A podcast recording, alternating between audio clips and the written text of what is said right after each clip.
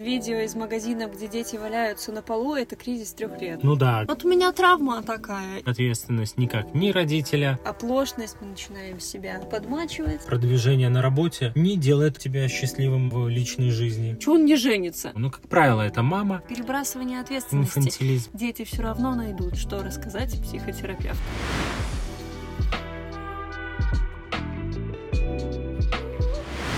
Запись пошла. Секунду, я отвечу клиенту и будем писать. Всем привет, это очередной выпуск нашего подкаста, который называется «Психотерапия из электрички». Да, сегодня среда, значит, э, на нашем канале выходит новый подкаст. И что-то мы с Пашей думали, какую тему записать, и как-то, наверное, оттолкнулись от того, что в последнее время стало очень модно спихивать все на родителей. Мол, да, все травмы из детства идут, а что у нас в детстве? В детстве у нас родители. И мы сегодня с Пашей в такой форме разговора, рассуждений ответим на вопрос, правда ли, что во всем виноваты родители. Да, я думаю, на- и тема подкаста сегодняшнего «Во всем виноваты родители?» вопросительный знак. Пройдемся по основным пунктам, в которых, правда, родители принимают участие, задают траекторию движения, если так вот сказать точно. А, вообще, если начать с того, что виноваты, да, ну, мне кажется, что слово виноваты здесь не совсем подходит. То есть говорить нужно не виноваты, а скорее принимают участие. Или оказали влияние. Оказали влияние, да. Почему принято говорить виноваты? Ну, во-первых, наверное, это проще сказать, да, и найти виноватых. Но с другой стороны, если мы говорим про процесс терапии, то в каком-то смысле терапия идет через подращивание, да, человека, и в любом случае мы чаще всего возвращаемся к истокам, там, в детство и к нашей детской части. А в детской части нашей мы что делаем? Обвиняем. Обвиняем кого? Родителей. Для чего мы это делаем? Для того, чтобы позлиться. Сепарации, то есть этого разделения от родителей взросления, ну, практически не бывает без этой вот стадии агрессии, очень важной. Чтобы стадия агрессии произошла, нам же надо понять, на кого нам злиться. И тут мы понимаем, что, о, мы ищем виноватых. Виноваты кто? Виноваты родители. Отсюда, собственно, это выражение и пошло. И, конечно, говорить о том, что роль родителей не виноваты или родители виноваты, да, это действительно не совсем корректно, но очевидно, что значимые взрослые, есть и такое понятие, но чаще всего, конечно, для ребенка это родители, это те самые люди, которые напрямую влияют на формирование э, нового человека, маленького человека, только что родившегося. И если что-то происходит, какие-то проблемы и травмы развития на разных этапах, да, начиная от младенчества и продолжая там возрастом 2-3 лет, 5-6, ну так я называю кризисный момент, там подростковый возраст, все это кризисы такие, кризисы развития, и они все описываются в психологии развития довольно подробно, на каждом из этих этапов решаются свои проблемы. И, конечно, наибольшее значение, наибольшее влияние родители имеют на маленького ребенка. То есть сначала родитель и взрослый, в принципе, он жизненно необходим, в прямом смысле жизненно, потому что без взрослого ребенок просто умирает. Ну, без мамы, как правило, да. Хотя, понятно, бывают разные ситуации, там любой теплый большой человек, он в принципе может э, там заменить маму. Но, как правило, это мама, которая поддерживает, откликается, удовлетворяет вот эти самые простые базовые потребности ребенка, который еще мало чего понимает, думает, что он такой всемогущий, когда он может заплакать, мама появляется, он успокаивается. Ну и, в общем, и так далее, да, и по ходу развития решаются разные вопросы у ребенка там или у молодого человека. Если на каком-то из этих этапов произошла какая-то проблема, какая-то э, неразрешенная ситуация, то, конечно, это оказывает влияние на дальнейшую жизнь человека. Смотри, Юль, я тогда думаю, что первое в голову приходит. Я хотела просто здесь добавить про э, отзеркаливание. Почему именно вот в молодом, в детском возрасте, М- да? В младенчестве В младенчестве, да. У ребенка нет еще критического мышления. То есть, по факту, все, что ребенок о себе понимает, он понимает через призму родителя. Как ему родитель сказал, так он себя и воспринимает. Он получает обратные связи в виде «ну, ты не умека». Ну, все, значит, я не умека, вот я такой. И он не критично это усваивает, что, что называется, вот на подкорку записывается. Как прошивка, вот операционная система в телефоне. Android, значит, Android. iPhone, значит, iPhone. Есть телефон, и в нем есть система операционная. Также с ребенком, которому вот вернули, кто он такой. Да, я думаю, ты знаешь такую очень точную метафору привела. Э, некритично усвоенное какое-то послание, так называемый интроект, это целый механизм психологической защиты, когда реально ребенок не может как-то профильтровать это, да, и он тогда, и действительно этот человек потом вырастает и искренне верит, что он там что-то делает плохо или что он не способен на какие-то вещи. У него и... точно что-то не получится. Да, он, ну, вы наверняка таких людей встречали, может быть, и у вас что-то подобное. Как с таким настроем начинать, и тогда вот эта внутренняя убежденность в том, что что-то не так, я не такой, вот другие да, а я нет, если сравнивали еще там с кем-то, да, со сверстниками какими-то, то, конечно, это будет. И это все-таки возникает чуть позже, ну, до 6 лет, в 3 годика, когда ребенок начинает вот этот кризис «я сам, я сам», когда он mm-hmm. пытается все нажать кнопку, завязать, надеть там обувь там и так далее. Вот эти вот видео из магазинов, где дети валяются на полу, это кризис трех лет. И важно в этот момент, конечно, э, да, он будет, может быть, медленно делать, немного неуклюже и так далее, но все-таки, чтобы это уверенность появлялась. Важно, когда он хочет сам ребенок, чтобы он сам делал. Но до этого, знаешь, я еще хотела сказать о том, что ты сказала, что ребенка отзеркаливают, отзеркаливает мать, когда там глядит на в глаза, там как-то улыбается. Это тоже очень важный момент. И я хотела сказать о том, что чем раньше травма вот это возникает, какая-то отвержение, там, например, да, тем э, более сложные психологические проблемы потом у человека возникают, и часто такое бывает, да, что там на группах или в личной терапии, что с человеком что-то явно происходит, но он даже Э, не навер... Да, он не может даже это словами сказать, но при этом очевидно что-то происходит, и тогда, скорее всего, это как маркер. Мы считываем, что это такая довербальная травма, когда еще э, даже и говорить э, человек не мог, то есть совсем маленьким был.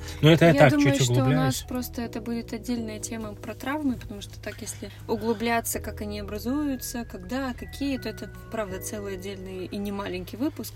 Это мы все подводим к тому, что родители, правда, оказывают влияние. Да. И вот в, в детстве это так. То есть мы с вами ушли от слова виноваты. Все, виноватых у нас э, в данном контексте нет. Просто давайте обозначим сферы, на которые родители, правда, влияют. И через основные такие, возможно, базовые концепции, психологические теории объяснить, да, как влияют и как это потом может сказываться на развитии и вообще на дальнейшей жизни. На самом деле, все, что мы будем сейчас перечислять, это отдельные большие темы, мы их будем сейчас раскрывать больше тезисно, ну, да, кратко. Э, кратко, и со временем будем делать большие выпуски на эти темы. Ну, я думаю, что начать нужно с э, типов привязанности, это основное. Да, я думаю, угу. что если я продолжу, э, да, есть э, и вы, возможно, многие слышали, да и мы уже даже в подкасте об этом упоминали.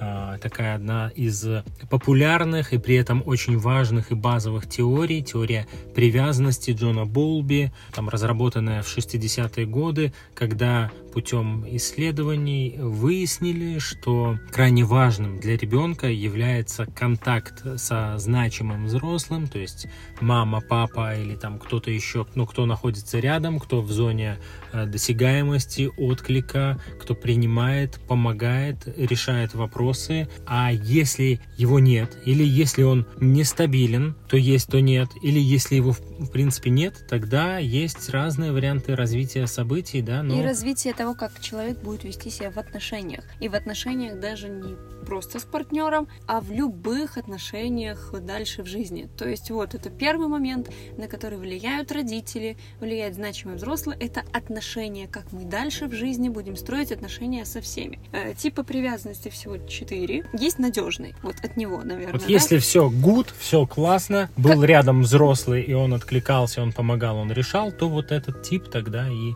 формируется, как правило. Мы как-то на интенсиве, вот я просто думаю, классный пример, да, через что можно приводить, потому что так вот не совсем понятно, что значит откликался, что значит решал. Э, на интенсиве классно, когда-то объясняли про типы привязанностей, что ты смотришь. Не всем понятно. Хорошо, не, мне интересно. Нет, ну, Рассказывай. И была метафора. Вот, например, возьмем, э, не метафора, а пример. Э, ситуация. Мама, ребенок гуляют, ребенок бежит, падает, разбивает коленку. Реакция мамы, если это надежный тип привязанности. Да, ты упал, там тебе больно, ты плачешь. Да, ну вот, мы сейчас там пойдем домой, промоем ранку, и все будет хорошо. Все, всякое бывает, все ок. Угу. Здесь что есть? Возвращение ребенку, как, что он чувствует, что с ним происходит. Да, больно, ты плачешь, все, это нормально, все окей, я рядом, и я сейчас тебе помогу все порешать. Это надежный тип привязанности. Дальше тип привязанности... Тревожно избегающий, ну, или избегающий тип или избегающий. При, привязанности, да. Если, например, э, этот самый значимый взрослый был недоступен, э, не давал отклика, постоянно куда-то пропадал, то есть два, даже три варианта развития событий, один из которых формирование избегающего типа привязанности. Это человек, который ну, вырастает, такой ребенок, и он не способен на построение долгосрочных, глубоких, теплых, надежных отношений. И он их, э, вот как следует из названия этого типа, он их избегает. Избегает не потому, что они ему не нужны, а потому, что боится привязаться к кому-то и снова так раниться, как ранился э, в детстве, когда постоянно не было, а очень нужно было, да, чтобы был этот э, значимый взрослый, родитель где-то рядом. Как правило, это механизм такой неосознаваемый, просто вот как факт констатируется, да, клиентами, там невозможно построить отношения. Ну, если можно заходить в эту проблему и через тип привязанности, и как он сформировался, и э, далее, далее, далее, что с, с этим делать.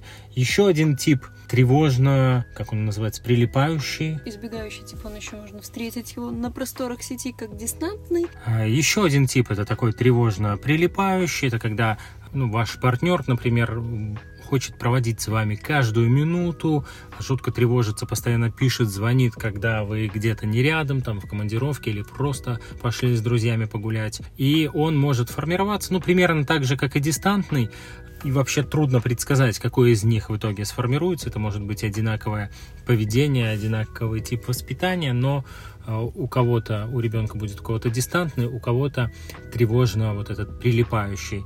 Ну и следующий тип, завершающий, я не буду, думаю, Юля уже ну, тут раскрывать слишком широко эту тему, просто завершим, что есть еще тип смешанный, в котором пересекаются и тревожно прилипающий, и вот этот дистантный. И это, конечно, самый сложный тип вообще для построения отношений, когда там партнер с одной стороны жаждет вас, а в другой момент э, он э, становится таким дистантным. Конечно, с таким человеком строить отношения тяжелее всего. И я бы на этом вот эту тему типов привязанности завершил. Вот, и это всего лишь один из эпизодов, один из моментов, на что влияет вообще вот, ну, да, то есть э, типы привязанности влияют на то, как мы строим дальше отношения по жизни вообще.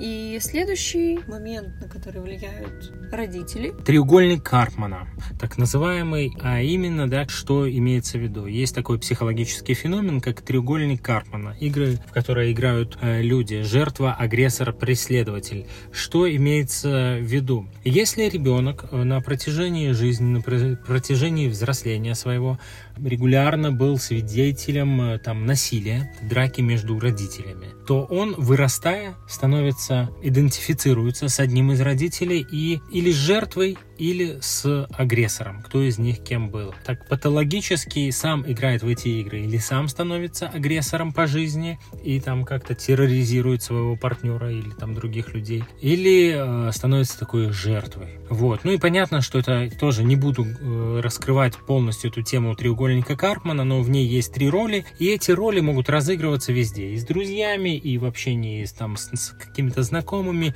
и в отношениях тоже. И что характерно, постоянно эти роли, они не фиксированы, и в рамках треугольника Карпмана люди сосуществуют и меняют эти роли постоянно. Да, еще хотела дополнить, что ты сказал, занимает либо роль агрессора, либо там жертвы. Идентифицируется. Но на самом деле он же может занимать и позицию спасателя с самого детства, потому что бывает, что когда родители, например, там на грани условно развода какого-то, да, то ребенок что делает? Чтобы родители не развелись, надо как-то спасать. Ну, он там может углубляться в симптомы, болезни, чтобы как-то родителей держать. Это немножко уже другая тема, но суть в том, что он может проявлять себя как спасатель, таким образом всю жизнь выступать где-то спасателем между жертвой и агрессором.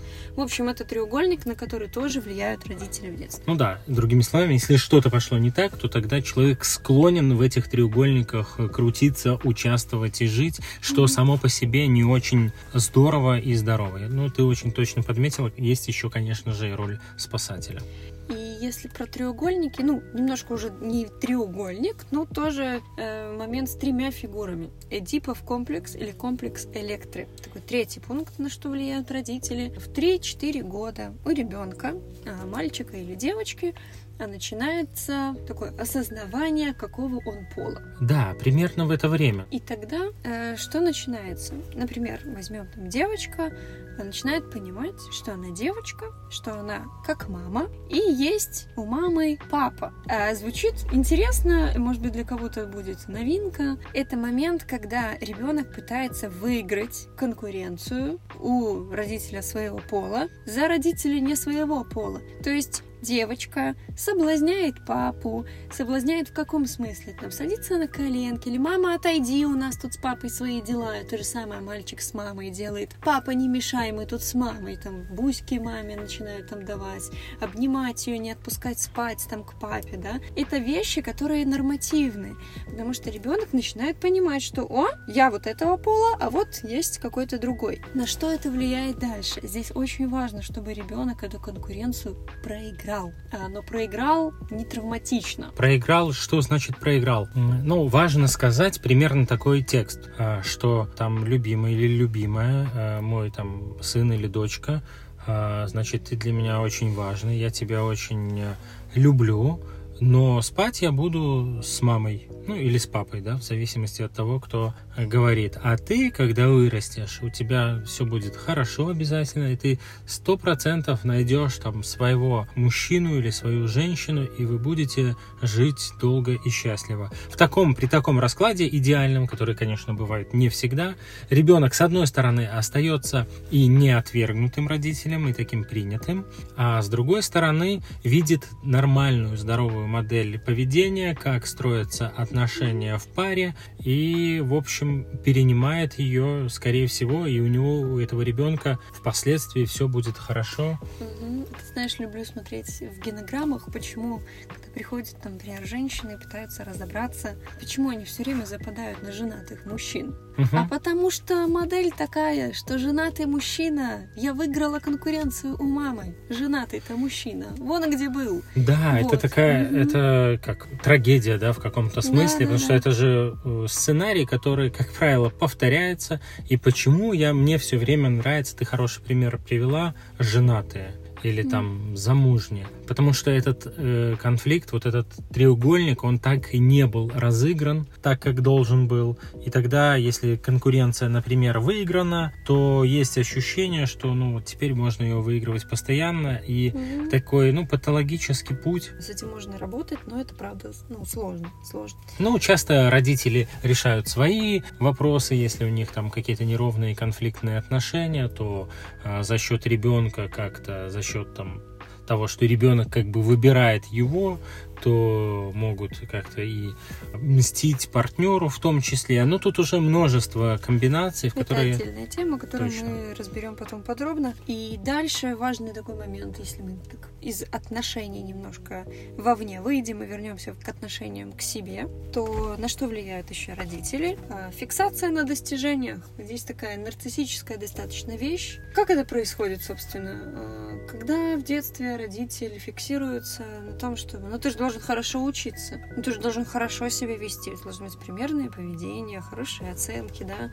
В детстве через что еще можно заслужить там похвалу? Быть хорошим, да. И тогда тоже еще может формироваться такое я, а, меня будут любить угу. только если я хороший, меня будут любить только если я получаю хорошие оценки. Как это влияет дальше на жизнь человека? В форме вот этих достижений, там, устроился на высокооплачиваемую работу, взяли там на классную должность, я получил, условно, десятку там, да, или пятерку по старой системе. Я молодец, тогда меня будут любить.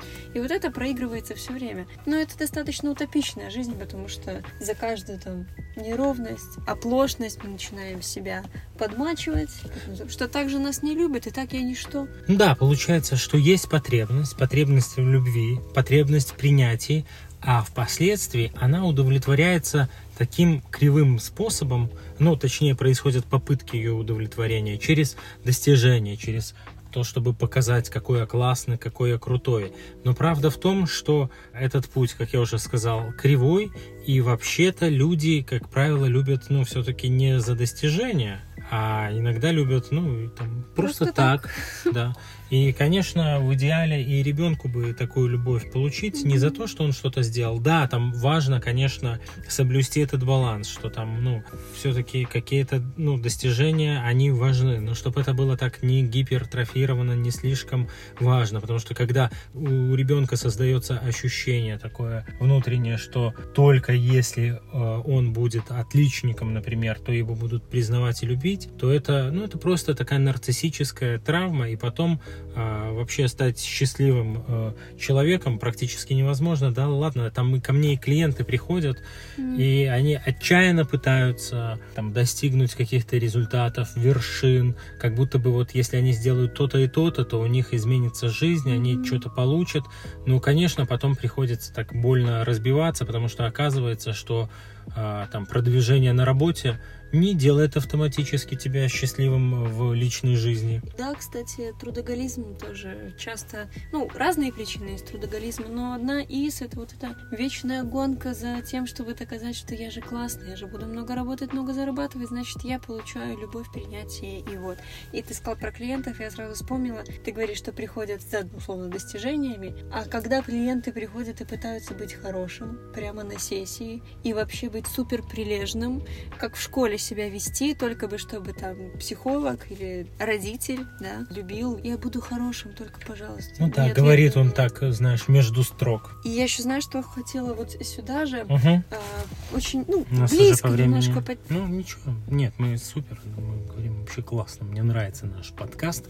А, хочется просто домой. Просто это рекламная пауза. У нас сейчас 23.45. Мы записываем подкаст. Просто да. так вышло. Мы очень занятые люди. Вот.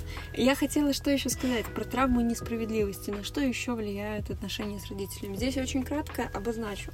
Травма несправедливости формируется когда? Когда не восстановлено что? Справедливость. Логично. Бинго! Как это может проявляться? Например, э, всякое бывает, все люди, родители, в том числе люди, сорвались, например, на ребенка, да, ребенок там, ну, правда, ну, не виноват, вы устали, сорвались. И тогда что важно сделать? В моменте сказать, извини, я не прав.